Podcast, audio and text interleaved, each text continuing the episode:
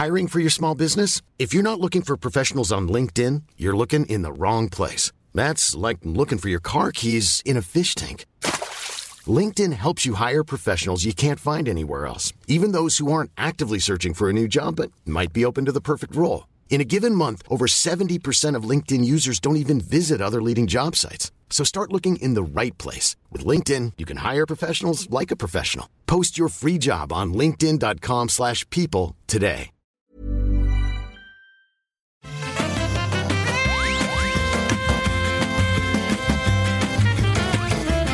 Bonjour à tous et bienvenue sur le Rendez-vous Jeu, l'émission où on vous résume toute l'actu du jeu vidéo. On parle de PC, de console et même de mobile parfois. Aujourd'hui, ça va être le cas. C'est l'épisode numéro 178. Nous sommes en mars 2021. Je suis Patrick Béja et cet épisode vous est présenté, apporté sur un plateau presque d'argent, mais oui, d'argent d'euros, par les patriotes qui soutiennent financièrement le Rendez-vous Jeu. Aujourd'hui, c'est Ardub Marc, Thomas Lévet, MegaBonus, alias Cédric, Jupap, Gilles Gobron et David qui vous présente le rendez-vous jeu du jour avec en plus Chulrac, le puissant producteur qui est de retour à chaque mois pour vous présenter l'émission. Merci à vous tous qui permettez à l'émission d'exister tout simplement sur patreon.com/rdvjeux.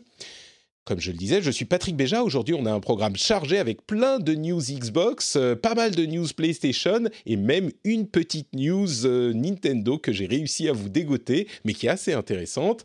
Et pour m'aider à décortiquer tout ça, on a un panel de force qui est composé de Trinity d'une part. Comment ça va, Trinity ? Bah ça va super bien, vachement mieux que la dernière fois au retour de mon opération, donc je pète la forme. C'est bien, j'ai hâte de voir ce que ça va donner. Et en plus, tu as même fini ta salade dans les temps avant de lancer l'enregistrement. Donc tout est parfait. À 30 secondes de lancer l'enregistrement, je suis au top. Mais c'est exactement comme il fallait, précision, c'est parfait. Et on a aussi Eva Martinello qui est de retour avec nous. Eva, alias Salty Swan, comment ça va Eva ? Ça va très bien.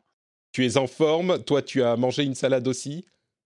Non, moi j'attends la fin. Je me demande si j'ai pris la bonne décision vu le nombre d'actu qu'il y a, mais on va assumer. Je n'arrive pas à me concentrer si j'ai pas mangé. Si j'ai faim, je suis trop dissipée.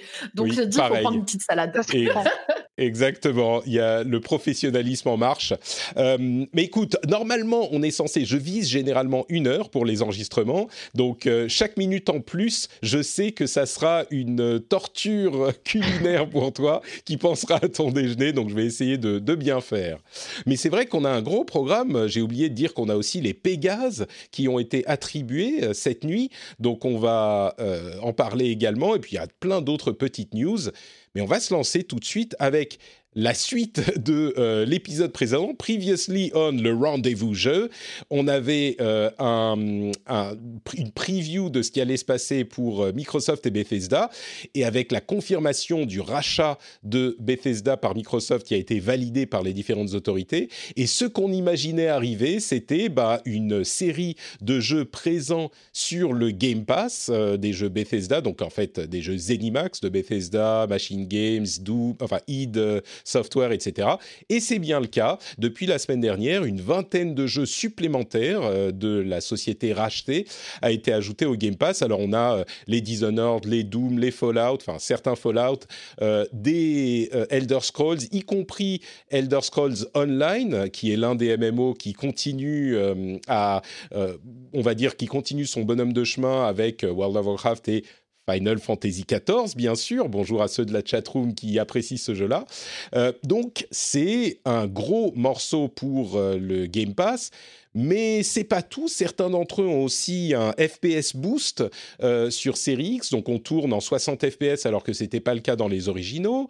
Il y a aussi d'autres informations qui sont arrivées sur le Game Pass. C'est-à-dire que Outriders, vous vous souvenez, on en parlait, c'est l'un des gros jeux de Square Enix qui arrive dans quelques jours maintenant, début avril, si je ne m'abuse. 1er avril, c'est ça. Et ben, il sera dès sa sortie dans le Game Pass. C'est une grosse annonce pour Microsoft. Et on a aussi d'autres jeux qui rejoignent le Game Pass et qui ne sont pas des jeux négligeables. On a Yakuza 6. Il y avait beaucoup de Yakuza dans le Game Pass. Et ben, maintenant, il y a le 6e. Octopath Traveler qui arrive également. On a Nier Automata. Enfin, bref. Et dernière info pour le Game Pass, on a le Game Pass Ultimate sur PC, enfin le Game Pass Ultimate qui est sur PC et console, mais qui intégrera dès aujourd'hui, dès ce soir, le EA Play sur PC. Il était déjà sur console et maintenant ça sera aussi sur PC. Alors il y a une petite opération à faire, il faut se connecter ses comptes EA et Microsoft sur l'application EA, si je ne m'abuse, mais une fois que c'est fait, on peut télécharger du coup les jeux EA si on est abonné au Game Pass, et ça inclut Star Wars Squadron qui est sorti il n'y a pas longtemps. Bref, c'est un gros morceau pour le Game Pass.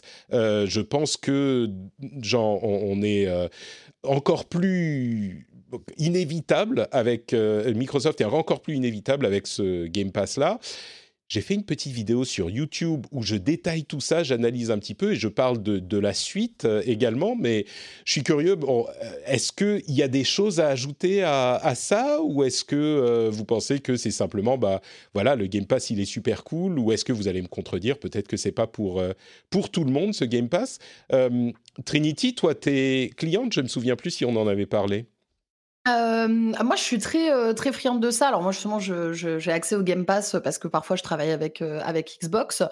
Bien que je sois quelqu'un de très attaché par moment à l'achat de mon jeu, de ma boîte, etc., il faut avouer quand même que le Game Pass, j'ai pas grand-chose de plus à dire. C'est hyper fourni. On est maintenant dans un truc de consommation de jeux, hein, clairement, les gens en consomment beaucoup, et je trouve que ça permet de rendre accessible un très grand nombre de titres aux gens sans se ruiner.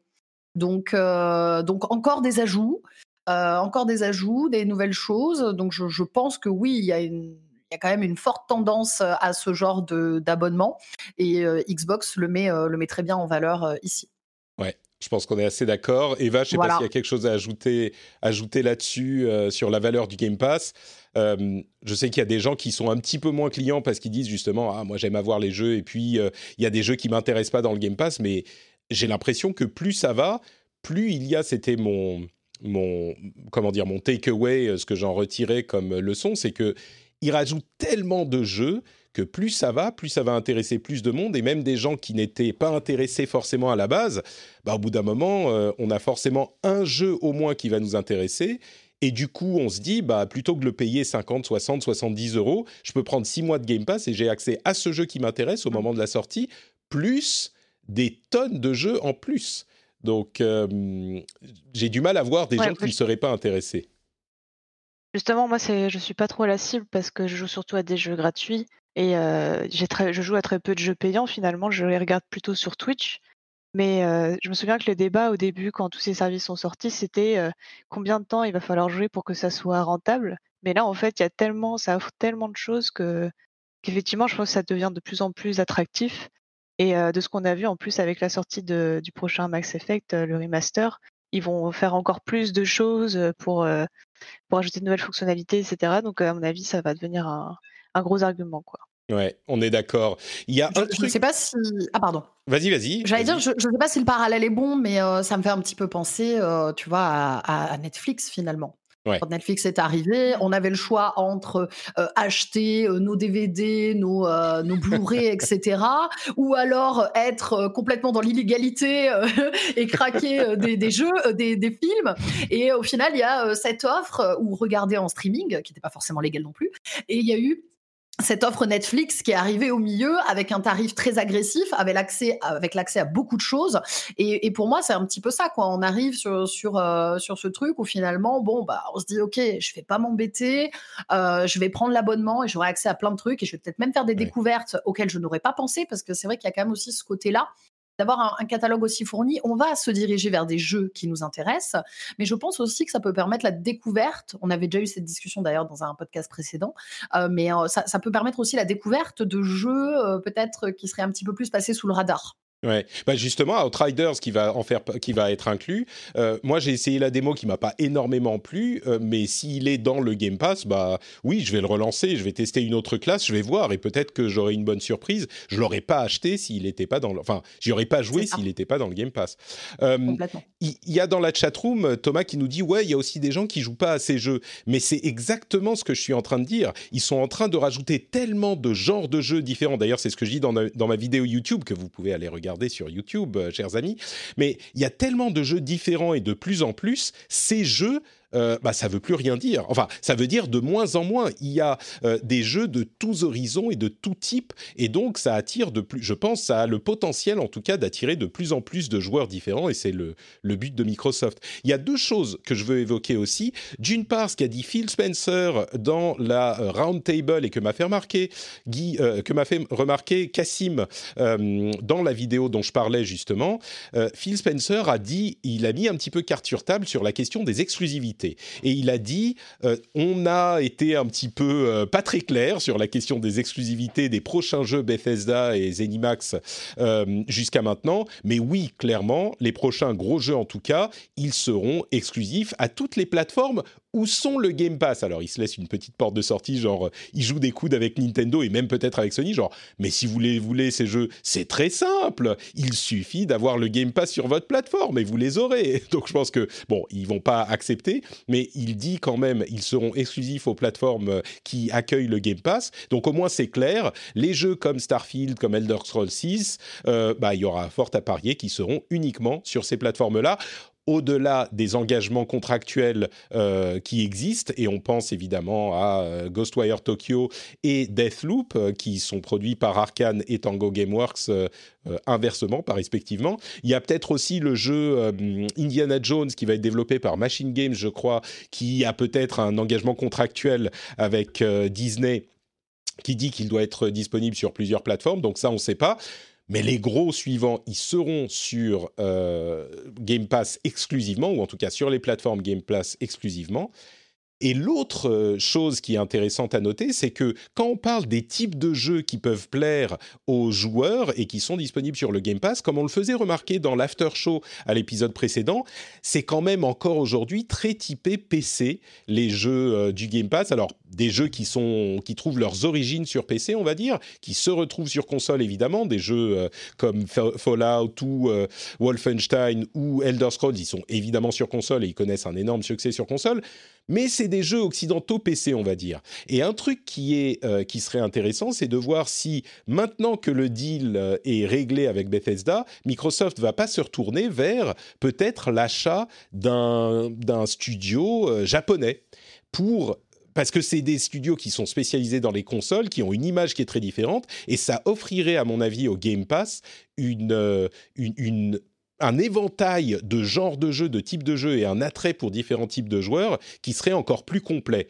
Alors ensuite, la grande question, c'est est-ce que les studios japonais sont rachetables ? Ça, c'est une autre question très compliquée. Et justement, dans la vidéo dont je parle, je couvre la plupart des studios japonais et j'explique en quoi c'est peut-être possible ou moins possible.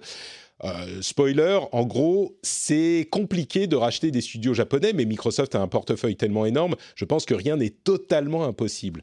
Mais est-ce que vous pensez que c'est probable ou pas qu'ils rachètent un studio japonais, ou c'est les gens qui fantasment sur Sega et le rachat de Sega par Microsoft ? Est-ce que tu y crois, Eva, toi, à un rachat potentiel d'un studio japonais ? Je pense que c'est possible, ouais. Mais après, je ne saurais pas dire lesquels. Peut-être pas les plus importants, mais je ne sais pas. Je pense que c'est un peu trop tôt. Les plus gros, c'est évidemment compliqué, parce que si on parle de studios comme Capcom ou Konami ou Bandai Namco ou Square Enix, c'est carrément juste même pas possible, je pense. Mais c'est sûr que c'est toujours compliqué. Mais c'est des sociétés publiques, donc après, ils peuvent dire, bon, bah voilà, on paye 2 fois le prix de l'action, et ensuite, est-ce qu'ils vont le faire ? Non, mais il y a une porte ouverte, on va dire. C'est, il n'est pas dit que ça se... Ouais, vas-y. Je suis d'accord. Après, c'est sûr qu'on peut pas vraiment savoir. Ça peut être une éventualité. Après, c'est sûr que, en plus, Microsoft, ils sont quand même comme ça. Ils investissent beaucoup. Parfois, dans des choses, on repense à Mixer, qui finalement sont pas avérés hyper viables. Mais ils tentent des choses. Donc moi, ça m'étonnerait pas qu'ils essayent un move comme celui-là. Maintenant, effectivement, avec un très gros studio, je pense que ça va être compliqué. Ça va être compliqué. Mais ouais. La porte n'est pas fermée. La porte n'est pas fermée. On verra bien. C'est un peu ce qui leur manque. Ouais, mais c'est ça en fait. C'est que c'est ce qui leur manque. Ils ont dit que ça n'était pas terminé pour les rachats. Donc peut-être. Capcom, ça me paraît compliqué. Bandai Namco, ça me paraît compliqué. Sega, je sais qu'ils n'ont pas forcément envie de vendre, mais c'est une société qui n'est pas monstrueusement énorme, en tout cas par rapport à un truc comme Zenimax. Je crois que ça serait possible. Konami, là non plus, je ne suis pas sûr qu'ils aient envie de vendre, mais Konami, ils se concentrent beaucoup sur les pachinko. Ils prennent pas les jeux vidéo très au sérieux aujourd'hui. Peut-être qu'ils pourraient vendre leurs IP à Microsoft si le prix est bon, et eux se concentrer sur les pachinko, les salles de sport et ce genre de conneries. Enfin, les salles de sport en ce moment, c'est un peu compliqué, mais ils ont tellement d'IP importantes chez Konami, comme Castlevania, Metal Gear Solid, enfin bon, je ne vais même pas toutes les évoquer, mais il y en a des tonnes. Ça pourrait, en tout cas, que ça soit faisable ou pas, un rachat de Konami pourrait être intéressant pour une société comme Microsoft. Pareil avec Sega. Sega, en plus, il ne faut pas oublier que Sega a aussi une composante occidentale. C'est Atlus, on parlait de Persona, donc il y a des choses qui sont exactement dans le cœur de ce qu'ils aiment, enfin de ce qu'ils pourraient bénéficier à Microsoft. Ce genre de choses, c'est exactement le genre de jeu qui pourrait bénéficier à leur image. Donc, je sais pas, mais je pense que ça serait un bon deal pour eux. Après, est-ce que c'est faisable ? C'est une autre question. Affaire à suivre. Affaire à suivre, exactement. Et si vous êtes surpris de voir des choses bizarres sur l'écran avec la vidéo que j'ai fait là, avec des marionnettes de girafes et de vaches pour parler de Microsoft et Bethesda, j'ai peut-être été un peu fatigué quand j'ai fait cette vidéo. Donc je vous laisse découvrir ça. J'allais voir ça parce que là je vois pas du tout, mais je te confirme, ça n'a aucun sens, mais c'est rigolo. Autre petite info en passant chez Microsoft, Halo Infinite, on a eu la confirmation que c'était pas un monde ouvert. Alors il y aura quand même des niveaux, peut-être un peu plus d'exploration comme dans certains niveaux de Halo, mais c'est pas un monde ouvert. Donc en tout cas le jeu devrait arriver d'ici la fin de l'année, et ça aussi c'est un gros morceau. Passons aux news PlayStation, tiens. PlayStation qui, je suis sûr, a préparé le coup. Ils étaient en train d'attendre l'arrivée des jeux Bethesda chez Microsoft. Et ils ont annoncé qu'ils avaient une dizaine de jeux offerts, même pas juste aux gens qui ont le PlayStation Plus, mais juste offerts à tous les possesseurs de PS5 et de PS4. Et il y a une dizaine de jeux, et pas des jeux complètement pourris. C'est dans leur programme de Play at Home, dans lequel ils avaient donné l'année dernière, je ne sais plus quel jeu ils avaient donné un ou deux jeux. Ils ont aussi donné Ratchet & Clank, l'ancien de la PS4, depuis le début du mois. Et là, à partir de la fin du mois, il y aura 6 jeux... enfin 6 jeux consoles normaux et 4 jeux PlayStation VR, et c'est pas des jeux complètement pourris non plus, hein. On a Res Infinite, Abzu, The Witness, Enter the Gungeon, Subnautica, et au niveau VR on a Moss, Astro Bot Rescue Mission, incroyable Astro Bot Rescue Mission, vraiment très bon, Paper Beast qui vient d'être primé au Pégase d'ailleurs, et Thumper. Et en plus de ça, on a à peu près sur la même période l'offre qui inclut Horizon Zero Dawn, la version complète. Donc, c'est des jeux qu'ils offrent carrément à tout le monde. Et c'est, enfin, à mon avis, clairement une réponse. Excellent jeu, Subnautica. Tu parlais d'Astrobot. Si vous ne connaissez pas et que vous avez le PlayStation, ce sera l'occasion de le tester. C'est un très bon jeu de survie. Excellent.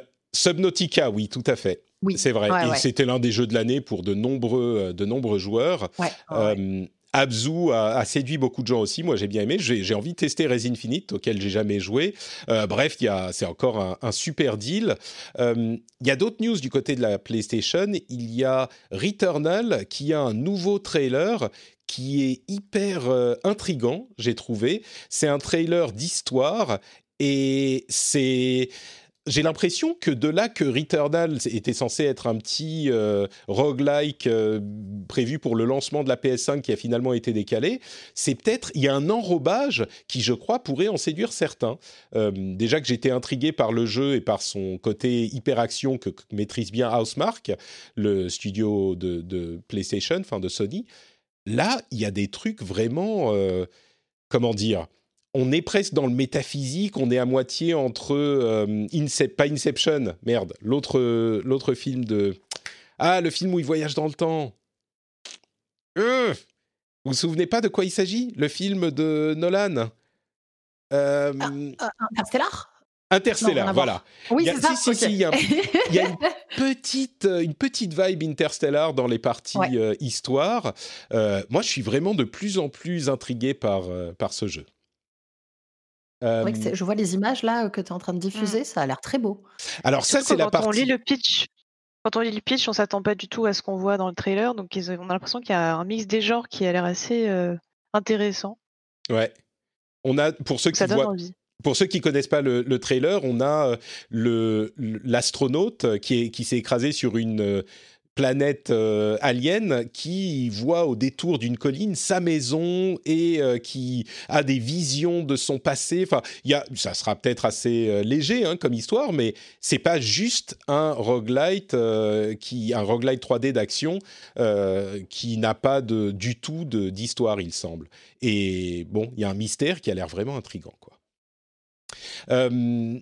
Et oui, donc à part ça, la question des jeux gratuits, je pense qu'on a fait le tour. Il y a une autre news du côté de Sony également, c'est l'annonce de Jade Raymond qui, après son départ de Stadia, des studios Stadia, et elle n'était pas très contente avec ce qui s'est passé là-bas, ce qu'on peut comprendre.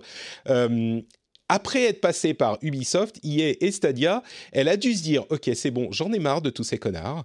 Moi, je vais faire mon propre studio et on va arrêter les conneries de ce genre-là. Je vais faire mon studio et je vais faire des jeux maintenant parce que j'en ai marre de me faire embarquer dans des projets débiles qui s'arrêtent avant la fin. » Donc, elle forme son propre studio qui s'appelle Haven et elle a signé avec Sony pour un jeu PlayStation. Alors, on n'a aucun détail, même le site web de Haven, c'est une ligne, genre on arrive bientôt, et ils ont annoncé que leur premier jeu serait pour Sony, pour la PlayStation. Alors on n'a pas les détails non plus du type d'exclusivité, mais je suis très curieux de voir, ça ne sera pas avant quelques années bien sûr, mais je suis très curieux de voir ce que ça va donner. C'est intéressant parce que c'est vraiment la même démarche, il semble, qu'ils ont suivi avec Hideo Kojima, quand il a quitté en mauvais termes Konami. Il a eu un financement de Sony pour fonder son propre studio, en fait, en ayant un jeu exclusif sur la PlayStation en résultat. Et c'est arrivé au bout de 3 ans, quelque chose comme ça, 4 ans. Donc, on a un vrai parallèle là. Et donc, on verra ce que donne ce studio. Il y a vraiment très peu d'informations à ce stade. Et dernière chose, je vous disais, j'ai trouvé une news Nintendo, parce que c'est marrant, j'ai vu un mème assez intéressant qui disait Microsoft vous donne des tonnes de jeux incroyables dans le Game Pass. Sony répond en vous donnant des tonnes de jeux gratuits, même sans que vous ayez besoin de payer ou le PlayStation Plus. Nintendo, ils vous disent rien du tout, rien à foutre. Vous payez nos jeux ou c'est là. C'est vraiment tellement dans l'esprit de Nintendo. J'ai trouvé ça très juste. C'est vrai que c'est les seuls. Il n'y a pas de. Ouais, il y a pas de. Ils ne font pas leur passe. Ils sont dans leur niche en fait. Ils restent dans leur niche et de toute façon, comme on le dit à chaque fois quand on parle de Nintendo, mais ils ont leur cœur de cible, leur licence et ça marche en fait. Ouais. Donc, à partir de là, ils sont un peu outsiders par rapport à tout ça, alors qu'il y a une vraie concurrence forte et similaire entre Xbox et PlayStation. C'est vrai que Nintendo, ils sont tellement dans leur truc à part qu'ils sont pas obligés de rétorquer directement avec une surenchère de jeux parce qu'ils ont leur licence et elle fonctionne. Donc, ouais. Mais non seulement ça, mais... Oui, Eva, pardon. Ah non, rien. Mais c'est ça, ils sont, Nintendo, c'est les plus gros rapaces du jeu vidéo, hein. On se rend pas compte. Alors, ils font des rapaces sur des trucs super bien, donc ça va. Mais c'est des vrais rapaces. Leurs jeux, ils sont jamais en promo. Leurs consoles, vous savez que chaque console de Nintendo, je crois qu'il n'y a jamais eu une console de Nintendo qui gagnait pas d'argent dès le lancement de la console. Ils les pricent toujours et ils les vendent. Enfin, ils ont des composants suffisamment peu chers pour gagner de l'argent sur chaque console qu'ils vendent. Alors que généralement, la plupart du temps, dans l'univers des consoles, tu vends ta console à perte au début pour installer une base de joueurs et après, tu fais de l'argent sur les jeux que tu vas vendre et sur le système et la plateforme. Nintendo, ils font de l'argent sur tout. Les consoles, les jeux. Et ils sont jamais en promo. Ton Mario, tu vas vouloir l'acheter 3 ans après la sortie. Eh ben, tu vas le payer peut-être, si tu as de la chance, 5 euros de moins et encore. C'est vraiment des vrais rapaces. Et comme on le rappelle dans la chatroom, Mario 64 et Mario... Enfin, la compilation des 3 jeux 3D, elle disparaît à la fin du mois, là. Je vais avouer quelque chose de honteux. Je l'ai acheté. J'en étais sûre. Mais c'est terrible. Je me suis dit peut-être qu'un jour je voudrais y jouer à ce, pas Mario 64 parce que j'ai déjà fait, mais peut-être Mario Sunshine ou Mario Galaxy. Ouais. Et on m'a rétorqué sur Twitter avec raison que en fait oui, peut-être qu'un jour tu voudras y jouer. Et ben tu devras le racheter sur la prochaine console de Nintendo parce que ils te le revendront sur la console d'après de toute façon. Tu l'as payé combien sans indiscrétion? Elle était à combien cette compilation? Ah mais c'est le prix fort, la compilation au prix d'un jeu normal c'est 60 euros je crois, quelque chose comme ça. Ah ouais quand même. Mais d'accord. Oui. Et elle disparaît, ah ouais. C'est, tu sais c'est la compilation qui était en vente que pendant 6 mois. Mm-hmm. Ah ouais. Effet de rareté, ils font l'effet de rareté, du coup tout le monde le veut même si on n'est pas sûr de l'utiliser et comme ça tout le monde l'a acheté. Ça ils adorent. Ouais. Le pire c'est que je suis convaincu qu'ils vont dans genre 3 mois les remettre en vente individuellement, un peu plus cher, mais les remettre en vente individuellement. Enfin, je suis convaincu. Je me dis que c'est possible. Maintenant que je l'ai acheté, ils vont le faire en fait. Maintenant, ils vont se dire c'est ça, bon, voilà, façon, juste pour te donner tort et pour te faire culpabiliser. Exactement. Mais alors, la news Microsoft, la news Nintendo que j'ai trouvée, alors c'est pas tout à fait une news Nintendo, c'est une émulation de Zelda Breath of the Wild en 8K avec du ray tracing. Et bon sang, que c'est beau, c'est incroyable. Alors, vu les capacités de la console, le Breath of the Wild à la base, il n'est pas complètement ignoble non plus, mais... En 8K, bon la 8K sur mon écran HD, ça passe pas forcément super bien. D'ailleurs, c'est sur YouTube, donc la qualité se voit pas forcément. Mais ils utilisent des outils en émulation, genre des remappers et des trucs en global illumination, en ray tracing. Mais bon sang, que c'est beau, c'est assez incroyable. Je mettrai le lien dans la newsletter, donc dans la newsletter de la semaine prochaine. Vous pouvez vous abonner à la newsletter sur notrepatrick.com, vous le savez. Mais allez voir ça, vous cherchez Breath of the Wild 8K Ray Tracing, c'est hyper, hyper beau. Franchement, super. Là, je vois, c'est super joli. Ça, tu sais, rien que de voir les images, ça me redonne envie de jouer au jeu. N'est-ce pas ? C'est dingue. Ouais. Je suis d'accord. Et moi, ça donne envie que la Switch Pro fasse du Ray Tracing, tu vois. Un tout petit peu au moins. Vraiment, on se demande à quel point la prochaine Switch pourra améliorer les performances de ce jeu-là.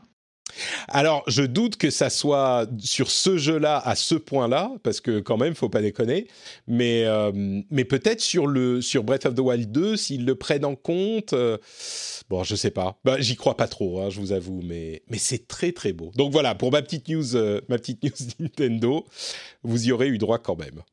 Quand même. C'est beau, hein ? On est d'accord. Ah, franchement, ouais, magnifique. Genre, tu m'as redonné envie d'y jouer, là j'étais en train de me dire, elle est où ma Switch?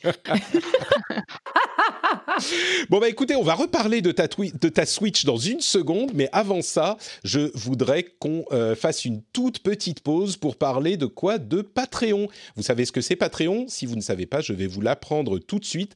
Patreon, c'est un système hyper malin, hyper cool pour soutenir les émissions que vous appréciez ou les créateurs que vous appréciez. Dans mon cas, c'est le Rendez-vous Jeu. Il y a une page sur patreon.com/rdvjeux. Si vous allez sur cette page, vous pouvez décider de donner pour chaque émission 1 euro, 2 euros, 3 euros, ce que vous voulez. Vous avez des contreparties, des petits bonus qui vous sont attribués parce que vous soutenez l'émission. Des choses comme, alors tout le monde a droit à l'émission complètement sans pub, vous avez des timecodes pour passer un passage qui ne vous intéresse pas, plein de petits trucs comme ça. Mais surtout, ce que ça vous permet, c'est effectivement de faire en sorte que l'émission existe, l'émission continue. Et c'est un moyen super, super sain de financer cette émission si elle vous plaît. Et je vous encourage vraiment à aller y jeter un coup d'œil parce que c'est un élément essentiel pour de nombreux créateurs. Alors moi, je vous parle de moi, mais il y en a plein qui utilisent Patreon. Et une fois qu'on est dans le système Patreon, c'est super facile. Vous vous faites, je ne sais pas moi, une petite... autant que vous allez dépenser dans Netflix ou, je ne sais pas, sur votre abonnement Spotify ou ce genre de choses. Vous dites, allez, je vais mettre 10-15 euros sur Patreon tous les mois et vous décidez quel créateur vous allez soutenir.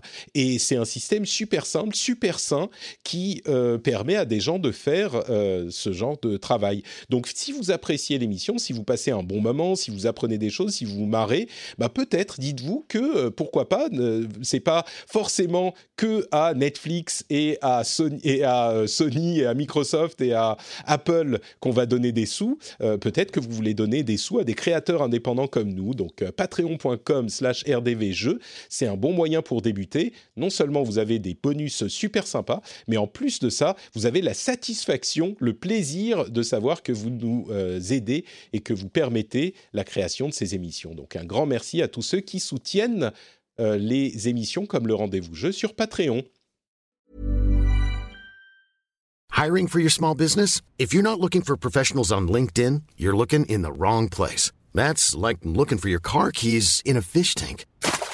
LinkedIn helps you hire professionals you can't find anywhere else, even those who aren't actively searching for a new job but might be open to the perfect role. In a given month, over 70% of LinkedIn users don't even visit other leading job sites. So start looking in the right place. With LinkedIn, you can hire professionals like a professional. Post your free job on linkedin.com/people today. Alors, je disais qu'on va reparler de la Switch... et de la Switch de Trinity en particulier. Attention, je te regarde dans les yeux, là. Tu te souviens, il y a, 2 mois de ça, on se disait, mais bien sûr, quand Mario 3D World va sortir, tu vas y jouer, évidemment. Et là, l'heure est venue, l'heure des comptes est arrivée, ma chère Priscilla. Est-ce que tu as au moins testé Super Mario 3D World ? Je sais que non.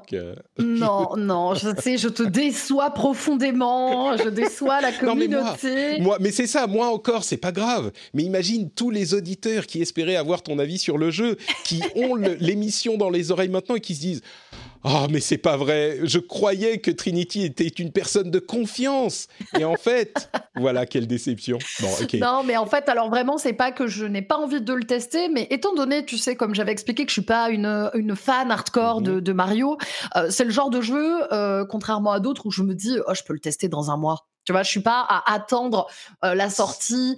Et si j'ai des trucs plus importants à faire, bah, je les fais avant. Et ensuite, je teste le jeu. Donc, ne vous en faites pas. Peut-être que dans 2 mois, un jour. Voilà, d'accord. Je vous donnerai mon avis dessus. On ne sera plus du tout dans des news fraîches, mais je vais vous donner mon avis dessus. C'est plus pour connaître, pour connaître ton avis sur la chose. On va dire qu'on en reparlera le jour où tu auras moins de choses importantes à faire et que tu auras pu tester. Mais du coup, effectivement, les petits trucs mignons où on saute sur des champignons, c'est pas forcément ton cœur de métier de joueuse. Toi, tu joues plutôt à des jeux qui font peur, comme celui dont tu vas nous parler aujourd'hui. C'est At Dead of Night, c'est ça ? Exactement, c'est un jeu d'horreur qui est sorti assez récemment et que j'ai vraiment découvert il y a un peu moins de 2 semaines. C'est un jeu d'horreur qui est fait par un studio indépendant. Il faut que je regarde le nom du studio, je l'ai oublié. Pardonnez-moi. Voilà, merci, c'est ça. J'avais un doute. Et en fait, c'est un jeu, ce qu'on appelle FMV. Donc, vous savez, c'est vraiment ça filme des personnes. C'est pas de la 3D au niveau des personnages.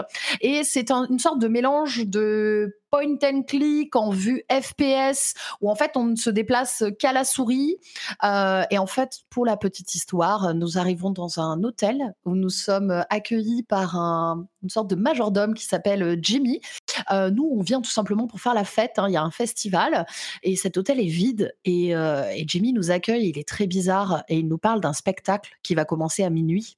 Avec une histoire de sociopathe, on ne sait pas trop, donc on décline très gentiment son invitation et on va dans notre chambre. Et en fait, à un moment, on entend du bruit. Et quand on sort de notre chambre, on voit quelque chose. On voit que Jamie fait quelque chose qui n'est pas très catholique. Et du coup, nous allons commencer à enquêter et nous allons discuter avec des fantômes pour découvrir l'histoire de Jamie, l'histoire de cet hôtel et l'histoire des fantômes de cet hôtel avec une spirit box. C'est hyper flippant. Les mécaniques de jeu, pour ceux qui sont sur le Twitch, les voient, mais on peut regarder par le Judas de chaque porte de l'hôtel, on peut fermer à clé, il peut rentrer d'un coup dans la chambre, il faut aller se planquer dans le placard, enfin plein de mécaniques hyper flippantes, le sound design est excellent et sincèrement pour moi, l'année n'est pas finie, mais je pense que ça va vraiment être mon coup de cœur de l'année au niveau horreur, hormis les grosses sorties comme Resident Evil qu'on verra quand il arrivera, mais en termes de jeu indé, c'est d'une qualité exceptionnelle, donc je vous le conseille si vous aimez vous faire des petites frayeurs et explorer un peu, il y a un côté très Shining et Cecil Hotel pour ceux qui connaissent l'histoire à Los Angeles, c'est excellent, on se régale, voilà. Mais alors, attends, il y a un truc que je comprends pas, il y a effectivement une grosse partie FMV, donc full motion vidéo, c'est vraiment juste des trucs filmés. Mais il y a aussi une partie en jeu 3D ou... Ouais. En fait, en gros, tu as quelques cinématiques du début, notamment, qui sont FMV. Dans le jeu en lui-même, c'est de la 3D hyper bien travaillée, étant donné qu'on est sur quelque chose où c'est pas nous... nous, on peut juste cliquer pour avancer, tourner, mais c'est des mouvements préenregistrés. On peut pas bouger avec nos flèches directionnelles, donc c'est une 3D très travaillée, mais par contre les gens qu'on va croiser dans le jeu et ce qu'on va voir, ce sera du FMV inclus dans la 3D. Ah oui, et d'accord. Franchement, franchement ça rend plutôt très bien. Par rapport, je trouve, à l'ambiance qui se dégage du jeu, etc., et ben, j'avais peur que ça fasse un peu cracra tu vois, au milieu de cette 3D. Et franchement, ça sort super bien. Et il n'y a que Jimmy, quand on le voit de façon... quand il nous interpelle, on va dire, qu'il est proche de nous, qu'il nous attrape. Là, il est en 3D. Mais sinon, tout le reste, les personnages, c'est du FMV. Et franchement, ça marche hyper bien. D'accord. Écoute, c'est un concept intéressant, un peu casse-gueule, mais si tu trouves que ça fonctionne, je suis un petit peu curieux. Moi, je t'avoue que je suis plutôt team pétoche, donc c'est pas forcément pour moi. Ouais, alors c'est pas pour toi. Non, vraiment, c'est vraiment... Parce que là, en regardant le trailer, je me dis, bon, ça a l'air d'être un petit peu gentil, tu vois, on se retourne, il y a des jumpscares, mais c'est vraiment... ça a l'air d'être... Enfin, d'après ce que tu me dis, c'est vraiment... Il y a un côté mystère qui a l'air intéressant. Ouais, en fait, c'est pas... on n'est pas non plus sur quelque chose... tu vois, de très trash visuellement, c'est très ambiance psychologique, mais il y a quand même des bons petits jumpscares. Et en fait, ce qui est le plus terrifiant, c'est le fait que on a Jimmy, ce personnage, qui se balade aléatoirement à chaque étage de l'hôtel. Et nous, à chaque fois, on doit aller de tâche en tâche, essayer d'avancer, et on doit écouter, savoir s'il est proche, on doit faire attention, peut-être qu'il se cache à l'angle d'un couloir, et c'est ça qui est hyper angoissant, hyper oppressant. Et puis quand il te chope, c'est un gros jumpscare. D'accord. Donc ça reste gentillet, mais ça fait quand même des petits hauts le cœur, hein. D'accord, ok, très bien. Bon, bah, c'est pas pour moi, mais je suis sûr que certains auditeurs seront curieux. At Dead of Night, merci. Eva, toi, tu joues à un jeu que de nombreux auditeurs, qui intrigue de nombreux auditeurs, c'est Persona 5 Strikers. Donc le Dynasty Warriors de Persona. Qu'est-ce que tu en penses ? Du coup, j'ai acheté à sa sortie, mais j'ai pas encore pu beaucoup y jouer, donc je suis pas encore hyper loin dans le jeu. Après, moi, c'est mon premier Persona, en fait, donc c'est avec ce jeu que je découvre la licence. À ce qui paraît, c'est pas le meilleur Persona avec lequel découvrir la licence, parce que c'est un peu les retrouvailles de tous les personnages, vu que c'est une suite à peu près directe au 5. Le Persona 5, ouais, exactement. Donc, mais bon, pour l'instant, je suis pas trop perdue. En plus, les mécaniques de jeu sont un peu différentes que pour les autres jeux. Là, du coup, c'est un hack and slash. Et pour l'instant, j'aime beaucoup. Moi, je suis surtout fan de la direction artistique. J'avoue que c'est ça qui m'a donné envie à la base de le tester. Et pour l'instant, je le trouve très bien. Et je sais qu'il a aussi des très bonnes critiques, donc ça m'avait un peu conforté dans mon choix. Donc on va voir après ce que ça va donner plus tard, plus loin dans l'histoire en tout cas. Mais du coup, c'est hyper intéressant que tu n'aies pas joué à Persona 5, parce qu'effectivement, ce que j'ai entendu, c'est que c'était compliqué si on ne connaissait pas Persona 5, et c'est le cas dans tous les Persona. Vous savez que Atlus a quand même l'habitude de faire des dérivés de leurs jeux de base, des Persona de base, et dans tous les différents genres de jeux qu'ils font, il y a eu des jeux de combat avec Persona 4, Arena, etc. Enfin, il y en a eu vraiment plusieurs. Mais à chaque fois, ça amène vraiment beaucoup à l'histoire. C'est une suite tout à fait légitime de l'histoire de base. Et du coup, oui, je me dis, quand on se lance dans Persona 5 Strikers sans avoir fait Persona 5 normal, on devrait être un petit peu perdu. T'as l'air de dire que ça va quand même. C'est clair qu'il faut connaître le concept en fait. Quelqu'un qui connaît pas du tout Persona, à mon avis, serait perdu parce qu'ils expliquent même pas le principe du monde parallèle où ils chassent les démons, etc. Mais du coup, vu que je connais déjà le pitch, j'essaye un peu de regarder justement les histoires des précédents parce qu'il y a énormément de vidéos sur YouTube qui résument le lore vu que c'est une licence hyper populaire. Il y a des ressources, donc moi ça me dérange pas. Et c'est surtout que je voulais l'acheter sur Switch. Donc à la base, j'attendais Persona 5 Royal sur Switch, mais il n'est jamais sorti finalement. Donc du coup, je me suis rabattue sur celui-là en fait. D'accord. Il tourne bien sur Switch ? Ah ouais, il est super beau, super bien optimisé. Enfin, je trouve qu'il est, il est fait pour cette plateforme quoi. D'accord. Ah c'est cool à entendre. Dernière question. Sur Persona, il y a quand même des mécaniques très spécifiques et les adaptations en Dynasty Warriors sont toujours assez bien goupillé et vraiment adapté. On parle, enfin, il y en a eu plusieurs, hein, mais ça adopte toujours les éléments des jeux qu'ils adaptent. Mais d'après ce que j'ai entendu, on en parlait dans l'after show de la semaine dernière. Dans le cas de Persona, c'est encore plus le cas. On a vraiment une énorme partie où c'est des dialogues entre les différents personnages. On a le passage du temps, on a une vie sociale. Du coup, est-ce que c'est jeu d'action-action ou c'est vraiment un Persona où au lieu d'avoir des combats en RPG, on a des combats en action et toute la partie autour d'histoire prend énormément de place, donc il faut avoir un peu de patience. Oui, il y a énormément de cinématiques, énormément de dialogues, donc le jeu prend son temps et les combats sont en pleine action, c'est pas du tout du tour par tour, mais je trouve que ça se goupille bien en fait. D'accord, que ça c'est pas... comment dire. Il ne faut pas s'attendre à un jeu ultra au rythme effréné, justement avec peu de dialogue, parce que ils prennent leur temps, quoi. D'accord. Bon, c'est une des caractéristiques des Persona. Je suis sûr qu'il y a plein de gens qui ont joué à Persona 5 et qui diraient « Ah, mais il faut jouer au 5 d'abord, sinon on ne va rien comprendre, machin. » Et je suis sûr que c'est le cas, mais il y a aussi... le Persona 5 est sorti il y a quoi 2 ans, 3 ans maintenant, quelque chose comme ça. Bon... Si on n'a pas joué à Persona 5, je pense qu'il est peu probable qu'on s'y mette tout à coup, surtout que c'est un jeu à 60-70 heures. Donc, 5 ans, me dit Thomas dans la chatroom.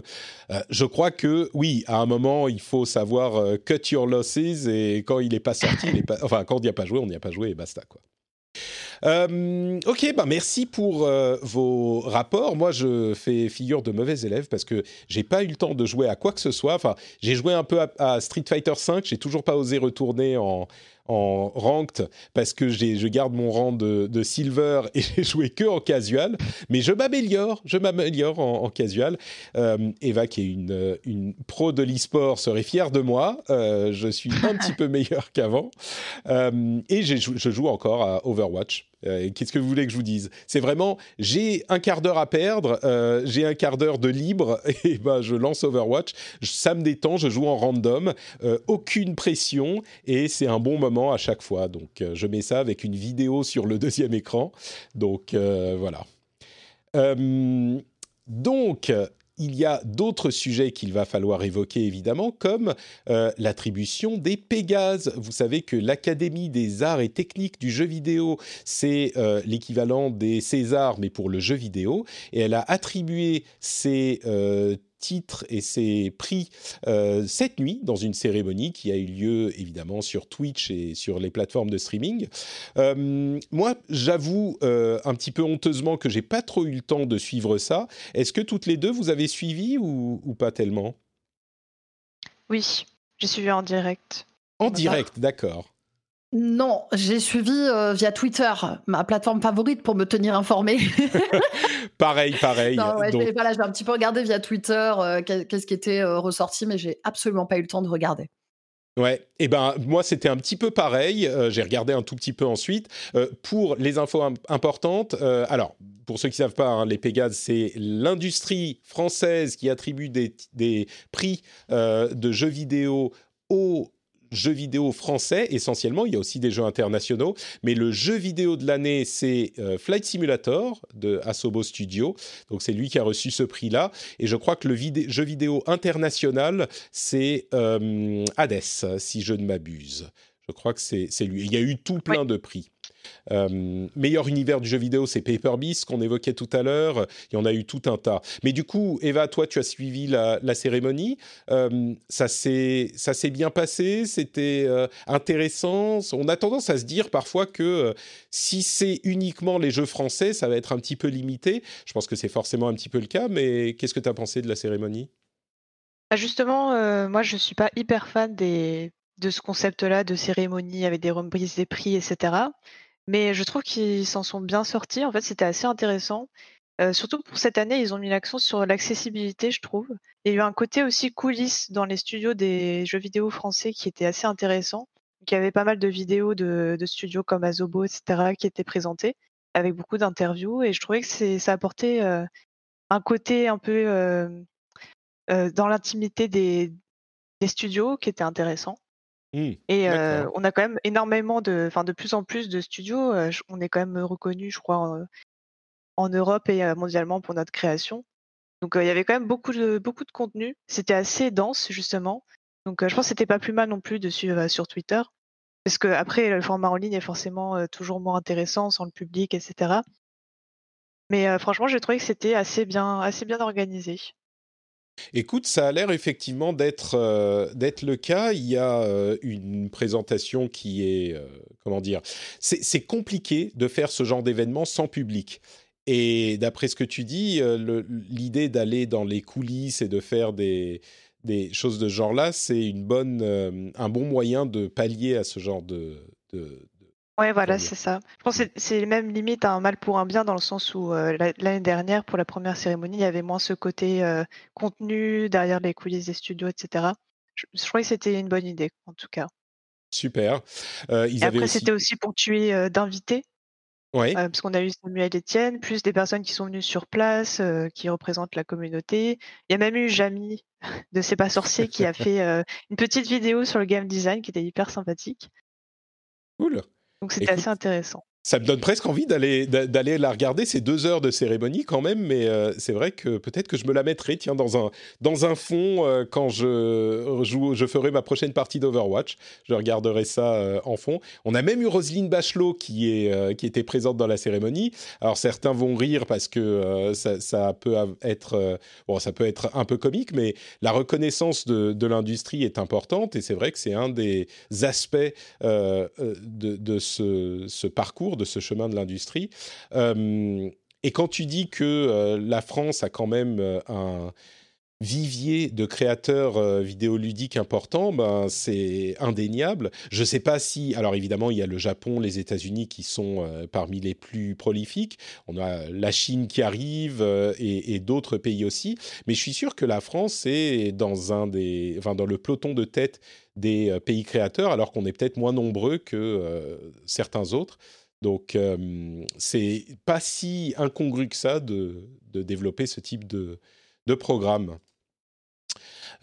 Écoutez, c'est très bien. Je suis content que ça soit bien passé. Je me corrige. Le meilleur jeu international, c'était Ori and the Will of the Wisps, qui, comme je le rappelle, c'est voté par toute l'industrie, d'ailleurs, dont je fais partie.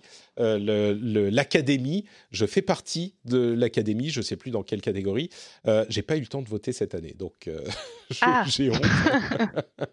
J'ai honte, ils vont peut-être me virer pour l'année prochaine. Mais Hades, c'était le jeu indé. J'avoue que Ori, comme jeu de l'année, donc c'est les Pégases 2021, mais c'est pour l'année 2020, je suis un petit peu surpris, mais bon, pourquoi pas. Haven a aussi eu un prix, Streets of Rage 4. C'est marrant parce que en voyant les prix, on se rend compte à quel point il y a eu de nombreux jeux dont on a parlé l'année dernière qui étaient des jeux français. There is no game, Wrong Dimension est un jeu français, Tell Me Why évidemment, Haven évidemment, etc. Donc il y en a pas mal. Et après, le jeu le plus titré, je crois que c'était Flight Simulator, qui a eu 3 prix en tout pendant la soirée. Exactement, oui. Il faut avouer que c'est un gros morceau, Flight Simulator, quand même. C'était un achievement technique, quoi.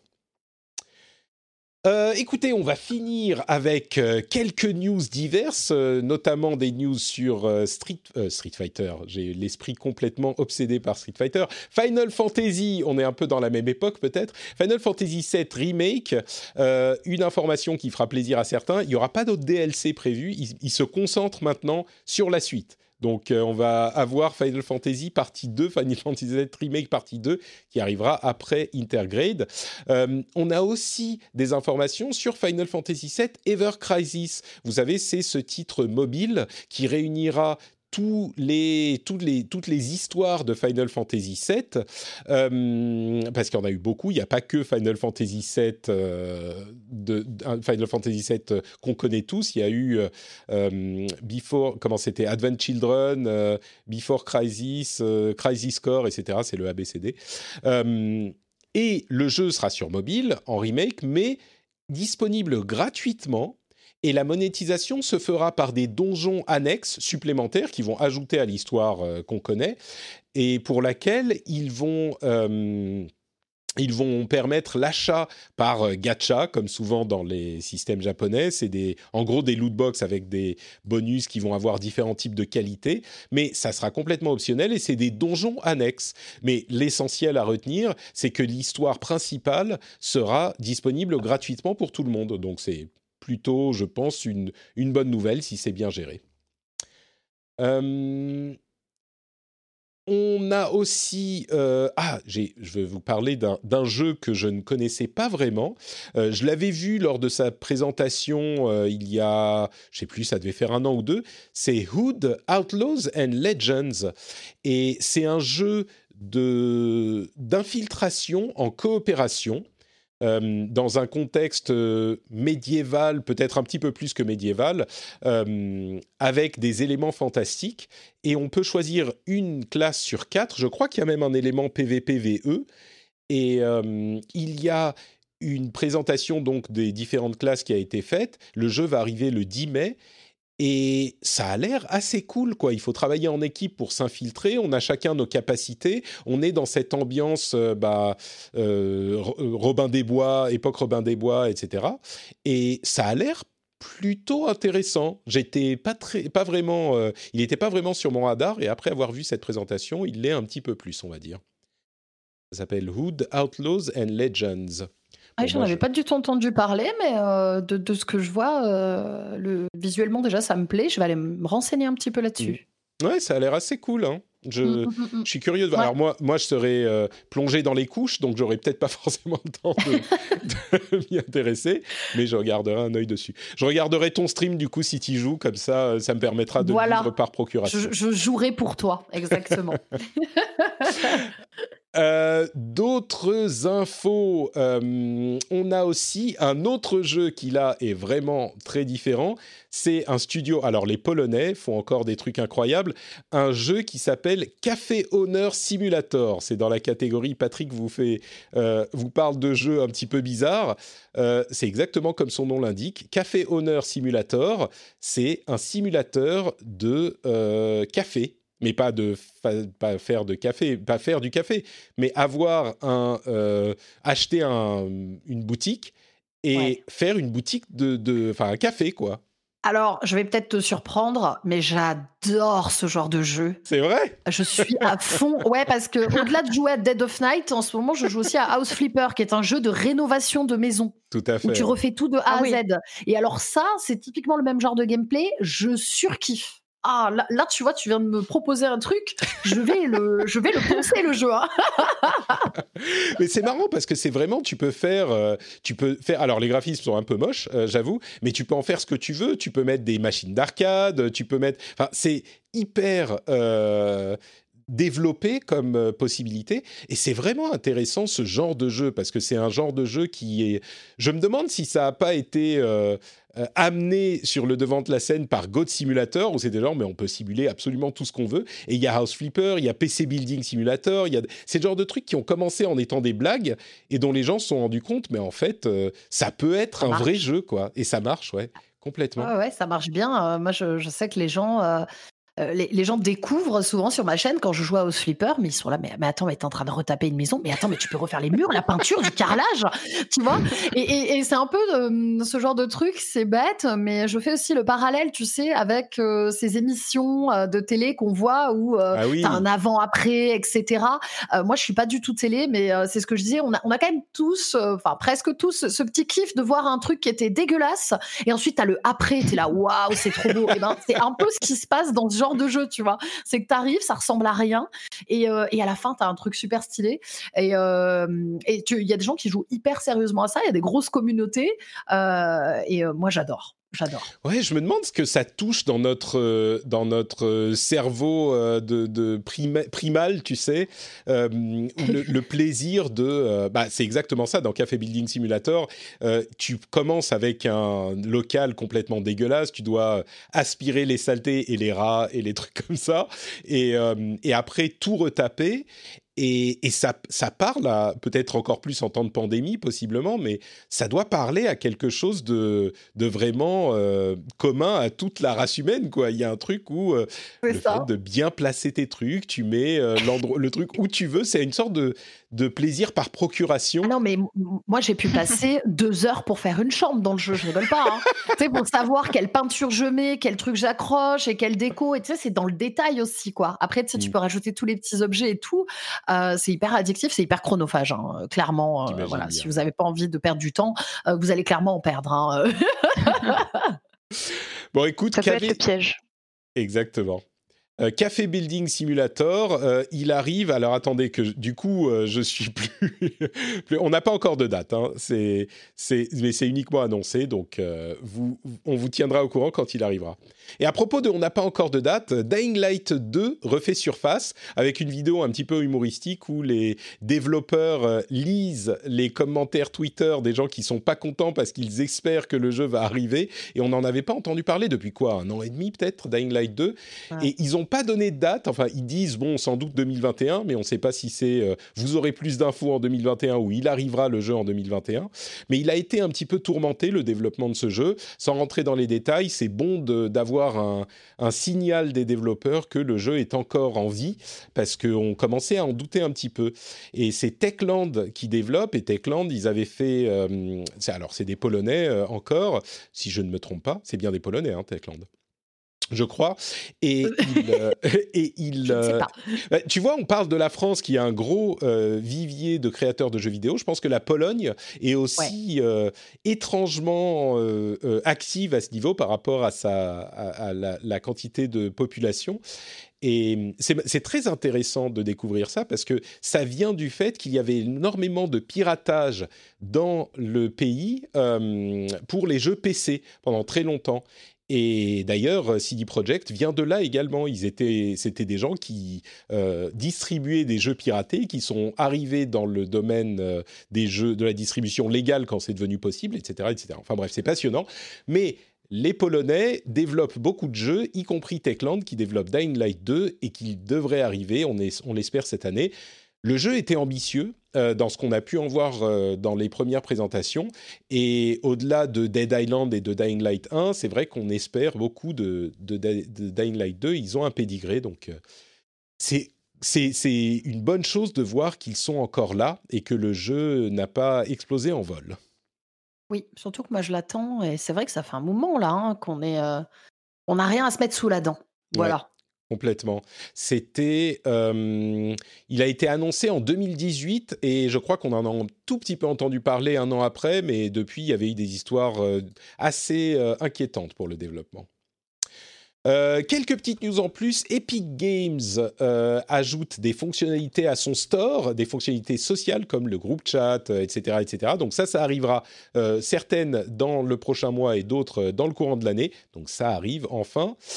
Ubitus, est-ce que vous savez ce que c'est que Ubitus ? C'est le service de cloud streaming, de cloud gaming, qu'ont utilisé différentes sociétés pour mettre notamment des jeux sur la Switch. Il y avait un Resident Evil, il y avait Control, il y avait quelques jeux comme ça qui étaient notamment sur Switch en streaming. Ben, c'est Ubitus. Et c'est à l'occasion d'un investissement de la part de Tencent, de Sony, de Square Enix que j'en reparle. Mais c'est un nom que je ne connaissais pas. Je me doutais bien que c'était une petite société. C'est une société japonaise dont je pense qu'il faut garder un œil dessus parce qu'ils sont en train de développer ce service de streaming en parallèle de gros monstres comme Stadia et Microsoft et Amazon.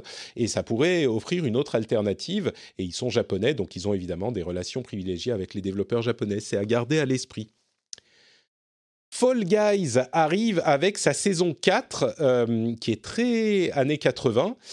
Mais du coup, ça me donne l'occasion de vous poser la question, on y joue encore à Fall Guys ou ça y est, c'était une hype de l'été et c'est terminé? Moi j'ai l'impression que j'en entends plus parler à part dans les promos qui sont bien faites, ceci dit, mais... Alors, personnellement, j'ai fait partie des outsiders qui n'ont absolument pas touché au jeu. D'accord. Genre, je sais pas, autant il y a des jeux, quand un AAA sort, effectivement que j'ai envie de faire, j'y vais, et du coup je suis la mouvance, mais quand je vois un jeu, et d'un seul coup tout le monde s'y met à y jouer, tu sais, ça arrive souvent, ça me fait l'effet inverse, genre je n'ai absolument pas envie d'aller dessus, donc je n'y ai même pas joué. Finalement, le moment où je me suis dit, bon, allez, peut-être je pourrais faire une game avec des copains, mais en fait, le jeu était déjà complètement, en tout cas sur Twitch, complètement mort. Donc, je dis, bah, tant pis. Et après, il y a eu Among Us et j'ai mis 3 mois avant de jouer à Among Us, quoi. D'accord. Voilà. Écoute, là... Streameuse qui ne suit pas les modes. Non, voilà, c'est ça. Exactement. Bah, justement, maintenant, tu vas à contre-courant et tu te lances dans Fall Guys maintenant que plus personne n'y joue. Ça pourrait être exactement, c'est ça. une fois que tu auras testé Mario 3D World, évidemment. Voilà, 2 mois plus tard, après ça. Justement, moi, j'y joue pas mal. Enfin, j'ai beaucoup joué à Fall Guys au début. Super. Et effectivement, entre 2 saisons, il y a des petits moments de vide. Enfin, on sent que les serveurs sont moins remplis. Mais là, à chaque début de saison, ils ont un regain de joueurs. Donc là, je pense qu'en plus, la saison, elle a l'air assez sympa. Les nouveaux niveaux ont l'air intéressants. Donc je pense qu'il va y avoir un petit regain, peut-être un petit peu sur Twitch, mais voilà, ça devient peut-être un peu plus une petite niche, quoi. D'accord. Donc il y a encore quand même une communauté qui est dessus, ça n'a pas complètement disparu. En plus, il y a un crossover avec Among Us, donc on pourra sans doute avoir un skin Among Us, donc là ça va motiver des gens, je pense. Donc ça c'est Fall Guys. Je voulais également vous parler de 2-3 autres petites choses. Resident Evil Infinite Darkness. Est-ce que vous savez ce que c'est ? Alors, je le sais parce que je le vois sur le petit fichier que tu as fait, mais sinon je n'en avais aucune idée, donc je vais feindre la surprise. L'ignorance, non, je ne sais pas du tout. C'est la série qui arrive en 2021 sur Netflix. Et je pensais que c'était une série live. En fait, c'est animé en images de synthèse. Et on a eu quelques images. C'est genre les cinématiques, mais les cinématiques un peu moches, genre les cinématiques des années 2000, qui auraient été hyper travaillées dans les années 2000, mais aujourd'hui, c'est un peu moche. Donc, à voir, hein, peut-être que c'est bien écrit, mais comme ça, c'est un peu moyen, je trouve. Ouais, je me dis que dans le doute, il vaut mieux pas avoir d'attente, comme ça. Ouais, très bien. On ne peut pas être déçu. Parce que les adaptations, que ce soit au niveau, que ce soit en 3D ou que ce soit film, moi, j'ai jamais d'attente. Comme ça, je suis jamais déçu. Et en général, ça finit comme on a pensé à la base. Hein. Mais je regarderai quand même parce que moi, le côté un peu 3D, même si c'est un peu vieillot, j'aime bien. J'aime bien parce que ça se rapproche plus du jeu vidéo, donc je fais un peu plus le lien et puis on verra l'histoire, quoi. Ouais, c'est vrai que ça, c'est plus fidèle au matériau d'origine, au matériel d'origine. C'est ça. Donc, pourquoi pas. C'est vrai. Bon, de toute façon, Netflix avait des choses tellement bien avec de nombreuses séries de jeux vidéo. Castlevania, si vous ne l'avez pas regardé, ça n'a pas grand-chose à voir avec le jeu, mais vraiment, c'est très très bien. C'est une super série en tant que, à part entière, quoi. Donc, vraiment, Castlevania, il y a 2 ou 3 saisons et c'est animé, c'est très lent et c'est hyper laconique, hyper sombre, mais vraiment c'est bien, hein. C'est très grande qualité. Donc on n'est jamais à l'abri d'une bonne surprise. GTA était très très lent à charger pour sa version online sur PC. Et ben il y a un joueur qui a décompilé le truc et corrigé un bug qui a coupé les temps de chargement sur PC de 70%. C'est-à-dire que pour charger GTA Online sur PC, il pouvait falloir jusqu'à 6 minutes pour charger le jeu. Rendez-vous compte. Ah ouais. Et du coup, là, c'est plus que 2 minutes, ce qui est quand même déjà insupportablement long. C'est déjà long, ouais. Bon, c'est le pire cas, hein. J'imagine que c'est moins long pour d'autres, mais bon, et il a gagné $10,000 avec le Bug Bounty Programme. Donc, bravo à Toast. Tous les joueurs de GTA Online sur PC sont bien contents. Et dernière chose, quelques chiffres. Little Nightmares 2 a vendu 1 million d'exemplaires à 1 mois après sa sortie. 1 million, rendez-vous compte. C'est pour un jeu indépendant comme ça, il y en a, j'en parle de temps en temps, il y a plein de jeux qui franchissent le cap des 1 million et... Je veux pas repartir sur ma comment dire mes rants sur mon soapbox pour dire que le jeu vidéo se porte bien, mais un développeur indé comme ça qui sort un petit jeu et qui vend 1 million d'exemplaires, alors évidemment tout le monde n'y arrive pas, mais il y a quelques années ça aurait même pas été imaginable et c'est grâce à l'infrastructure qu'on a aujourd'hui. C'est clair. Ouais. Le jeu est excellent. Ouais. Alors, c'est un jeu d'horreur, forcément, toi t'aimes bien, mais... Atlus a annoncé 400 000 ventes pour 13 Sentinels IG Stream, que j'ai toujours pas testé. Si on n'aime pas les jeux où ça parle beaucoup, visiblement, c'est pas pour nous, mais c'est encore un jeu que j'aimerais avoir, que j'aimerais tester un jour. Mais on est à 400 000 ventes pour un jeu de ce type-là. J'aime bien donner ce genre de chiffres parce que ça donne une idée sur les proportions et le type de vente, ce qui marche pas, parce que ça peut être hyper abstrait d'avoir une idée précise sur ce genre de choses. C'est très compliqué, surtout quand les chiffres qu'on a, c'est des chiffres de gros AAA, généralement, qu'il annonce en triomphe, en disant « on a vendu 3 millions, on a vendu 10 millions, on a vendu 15 millions ». Voilà ce que peuvent donner les chiffres pour d'autres petits développeurs. Et quand on parle petits développeurs. Atlus, c'est pas forcément un petit, mais AEG Stream est certainement un titre de niche. Quand on parle d'indépendants, Loop Hero est la dernière coqueluche du moment, un petit peu sur Twitch, mais en général dans la communauté. Et ben, Loop Hero a vendu 500 000 copies en 3 semaines, un truc comme ça. C'est aussi un jeu qui est en early access, qui est super bizarre. C'est un roguelite avec des cartes, avec des graphismes à la genre Amstrad CPC 6128, ce genre d'époque. Peut-être un petit peu plus fin quand même. Est-ce que vous avez joué à Loop Hero ou pas du tout ? Pas du tout. Ma communauté m'en a parlé. Ils m'ont demandé si j'allais y jouer. C'est pas forcément mon style. C'est plus quelque chose qui correspondra à mon conjoint, qui adore ce genre de jeu. Mais je sais que la commune m'en a parlé plusieurs fois dans le chat. Je suis très curieux d'avoir l'avis de quelqu'un à qui je fais confiance, parce que moi, je crains que ça soit pas pour moi non plus. Donc, Eva, j'ai l'impression que c'est pas ton genre de jeu non plus, non ? Non, moi non plus. Et pareil, mon copain, c'est exactement ce genre de jeu, mais pas moi. Bon, bah écoutez, vous les leur faites tester et puis vous me direz ce qu'ils en ont pensé une fois qu'ils vous donneront le retour.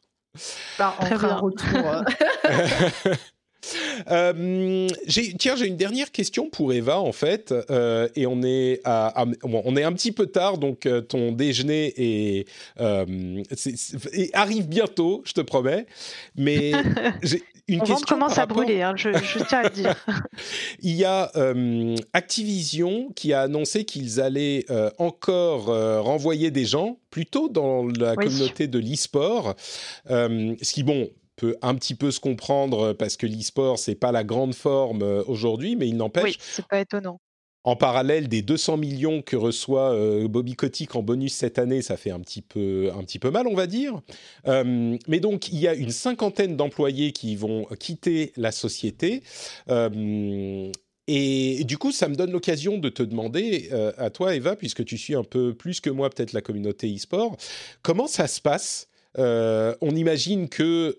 il y a que l'e-sport se passe bien parce qu'on peut toujours faire des événements en ligne, mais c'est quand même pas la même énergie, c'est pas aussi c'est pas le même type d'ambiance. Est-ce que l'e-sport se porte bien pendant la pandémie ou ça a quand même affecté les championnats ? Ça dépend de quoi on parle. C'est vrai qu'il y a un parallèle parce que les audiences ont explosé avec le confinement. Ah oui. Et avec aussi l'arrivée de plus de gens sur Twitch. Donc, effectivement, il y a un développement de l'audience de l'e-sport, donc beaucoup de profits à ce niveau-là. Après, c'est clair que sans public et en étant en ligne, il y a parfois des problèmes de connexion, surtout, par exemple, sur la Ligue européenne de League of Legends. En Allemagne, Internet, c'est compliqué, donc il y a souvent des replays. Enfin, il y a plus de difficultés. C'est aussi difficile pour ceux qui travaillent dans l'e-sport, qui, du coup... ont toujours la tête dans le guidon, mais sans forcément avoir les événements à côté pour pouvoir se lâcher. Donc oui, l'ambiance est particulière. Et pour ce qui est de bizarre, je comprends en fait les licenciements parce que eux, ils se sont mangés le pire parce que y a eu la pandémie au moment où l'Overwatch League devait passer à un format de match à domicile où le but c'était de voyager partout dans le monde en fait. Ouais. Et ça, c'était sur le point d'être lancé quand il y a eu la pandémie. Donc eux, ça a foutu en l'air vraiment le nouveau format de l'Overwatch League. Donc je pense qu'ils ont perdu encore plus d'audience parce que les joueurs attendaient beaucoup ce nouveau format justement pour pouvoir aller voir leur équipe préférée, etc. Et on sait que le jeu en lui-même a plus du tout de nouveautés en ce moment, donc ils n'ont pas vraiment d'autres moyens en tout cas de relancer un peu la hype sur l'Overwatch League. Et on sait qu'en plus ça va être pire cette année, elle va se lancer en avril. Et il y a aussi Valorant maintenant qui concurrence directement Overwatch avec énormément de pros qui sont passés d'Overwatch à Valorant et aussi Valorant qui a lancé son propre circuit officiel. Donc ça va peut-être prendre aussi un peu une partie de l'audience. Mmh. Donc pour Blizzard, ça s'est pas du tout bien passé, quoi. D'accord. Il continue sur le... Enfin, ça fonctionne bien Valorant parce qu'après la première hype, il y a Je sais pas pourquoi je dis ça. La première hype d'il y a ça fait un an qu'il s'est lancé Valorant et tous les streamers. C'était en juin dernier. En juin, d'accord, oui, bon, un petit peu moins d'un an.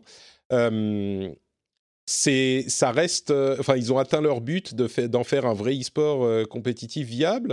Ou ça se passe comment pour Valorant en fait ? Bon, en fait, c'est que le début. Riot Games, ils prennent vraiment leur temps. Ils essayent pas. C'est l'inverse de Blizzard en fait, qui a tout lancé d'un coup avec des tournois ultra ambitieux. Non, Riot Games justement a passé un an à laisser la communauté se développer en fait et voir ce que la communauté demandait en termes de compétition. Là, ils lancent leur premier circuit officiel avec normalement un événement offline en Islande en mai. Avec League of Legends, ce sera un événement qui sera un peu lié sur les deux jeux. Donc au niveau compétitif, je pense que ça va avoir son petit succès. Et effectivement, la hype est bien plus basse qu'au début parce que ça avait complètement explosé les records de Twitch. C'est clair que ça, je ne suis pas sûre qu'on va le retrouver de sitôt. Mais il y a vraiment une communauté qui s'est installée sur le jeu. Il a sa niche. Donc il y a énormément de changements aussi et de nouveautés qui arrivent tous les 2-3 mois. Donc franchement, il se porte bien quoi, pour l'instant, mais après à voir sur les prochaines années. D'accord. Bah écoute, on le note et je suis content qu'on ait rallongé un tout petit peu l'enregistrement et du coup je suis désolé pour toi Eva puisqu'on a une breaking news que nous envoie la chatroom, mais vraiment une breaking news pour le coup. Sony vient de poster une information sur la nouvelle génération de manettes pour réalité virtuelle pour la PlayStation 5. Donc on se souvient qu'ils avaient annoncé qu'ils allaient développer le PlayStation VR 2 pour à un moment. Peut-être 2022, et bien là, ils semblent augmenter le rythme de la communication puisqu'ils ont dévoilé la manette. Je suis en train de vérifier que je suis pas en train de me faire pranker, parce que ça a l'air d'être tellement concept que ça pourrait être un truc, une bêtise. Mais non, c'était effectivement bien le cas. C'est des manettes qui ressemblent un petit peu à celles des manettes qu'on connaît sur les casques de réalité virtuelle les plus développés, comme le Valve Index ou les manettes Oculus. Il y a une sorte d'arceau qui entoure le poignet, et on tient la manette on en a deux, une dans chaque main, et un arceau vient s'extraire de la manette elle-même, en prolongement de la manette pour entourer le poignet, pour détecter tous les mouvements. Et on a une manette sur chaque main, des boutons, deux ou trois boutons sur chaque main, des gâchettes aussi, et donc ces deux manettes indépendantes qui ont des fonctionnalités comme on pouvait les imaginer, avec du retour haptique, avec de la détection du contact des doigts, donc on peut savoir si votre main vraiment est fermée ou pas. On a les gâchettes adaptatives comme sur celle de la PlayStation 5, les manettes classiques, donc c'est intéressant pour la manette elle-même, mais là où moi ça m'intrigue encore plus que juste pour le fait qu'il y ait des manettes cool pour la prochaine PlayStation VR, et comme on pouvait les imaginer, hein, avec ce qu'ils avaient déjà dit, ce qui m'intrigue, c'est qu'ils en parlent beaucoup. J'ai l'impression que du coup, on commence à être prêt à envoyer des kits de développement à des développeurs, quoi, parce que je ne vois pas de raison pour parler de ces choses-là s'il n'y a pas une fuite qui est possible, et si on est dans une sortie en 2022, peut-être en fin d'année 2022, il est temps d'envoyer les kits de développement aux développeurs, surtout pour les manettes qui sont des éléments essentiels de ce type de technologie. Et donc on peut imaginer que c'est pour ça qu'ils se mettent à communiquer dessus, parce qu'ils savent qu'une fois que c'est chez les développeurs, les leaks sont impossibles à contenir. Donc, je pense que c'est la raison. Donc, voilà pour cette breaking news. Merci beaucoup, Kassim. Ils nous disent... Alors, je n'ai pas, évidemment, lu en temps réel, mais Kassim l'a fait pour nous. Ils nous disent « La communauté des développeurs recevra bientôt les prototypes de notre nouvelle manette VR et il nous tarde de découvrir comment ils l'utiliseront pour donner vie à leurs idées les plus folles. » Mais c'est assez surprenant, hein, franchement. Moi, je ne pensais pas que ça arriverait aussi vite, le PSVR 2. Mais clairement, ça a l'air d'être pour... J'imagine 2022, au plus tard début 2023, quoi. Je pense. Sinon, ouais. Très intrigué. C'est une très bonne nouvelle pour les fans de VR, hein, parce que ça affecte beaucoup plus que juste le PlayStation VR. Ça affecte l'écosystème de la VR, comme on le disait la dernière fois. Au-delà de PlayStation uniquement. Donc, très bonne nouvelle pour eux. Et merci encore, Kassim, pour l'info. Alors, écoutez, c'est tout. On arrive à la fin de l'épisode. Merci beaucoup à toutes les deux d'avoir participé, de m'avoir aidé à décortiquer toutes ces news. Avant de se quitter, bien sûr, je vais vous demander de nous dire où on peut vous retrouver sur Internet. D'abord, peut-être, Eva, tu peux te lancer. Oui, déjà, merci à vous. Et on peut me retrouver sur Twitter, @Salty Swan, avec une barre vers le bas. Et voilà. Et sinon, sur les médias Gameblog et Dotisport. Salty Swan, je voulais te demander depuis la première fois, en fait. C'est parce que c'est vraiment un signe qui est plein de sel, parce que le signe a perdu dans une partie de jeu en ligne. C'est quoi ? C'était un peu l'idée, oui. D'accord. En fait, j'avais une équipe justement sur Overwatch avec des potes, et on s'est tous renommés en Salty, le nom d'un animal. Donc j'ai pris le signe, parce que je pensais à un gif, je ne sais pas si vous connaissez ce gif où il y a un signe qui défonce un panneau parce qu'il est en colère. Bref, ça m'avait fait rire. Donc. D'accord. Juste ça. Et c'est resté. C'est ça. Écoute, je suis très content d'avoir l'explication. Et pour Trinity, je suis en train de chercher le gif du signe énervé et j'arrive pas à le trouver. Bon, malheureusement. J'ai trouvé une vidéo YouTube d'un signe énervé qui, visiblement, s'approche de manière assez menaçante de la personne qui a la caméra. C'est peut-être ça. Bon. Je l'ai mis sur Discord. Non, elle nous l'a mis sur le Discord. Alors, attendez, on va quand même le regarder. Ah oui, effectivement, il est assez énervé. On est d'accord. Je vais même le montrer. C'est moi après 3 heures sur LOL. Le voilà pour ceux qui regardent sur la chatroom. C'est une raison de venir nous rejoindre en direct quand on enregistre sur Twitch. Vous aurez droit à ce genre d'illustration absolument incroyable. Merci bien. Trinity, où te retrouve-t-on sur Internet, toi ? Eh bien, comme d'habitude, sur Twitch, Trinity, dans le plus simple appareil, avec un Y à la fin. Voilà, en live, 6 jours sur 7. Non, pas moi, mon pseudo. Oui, hein. D'accord, ok.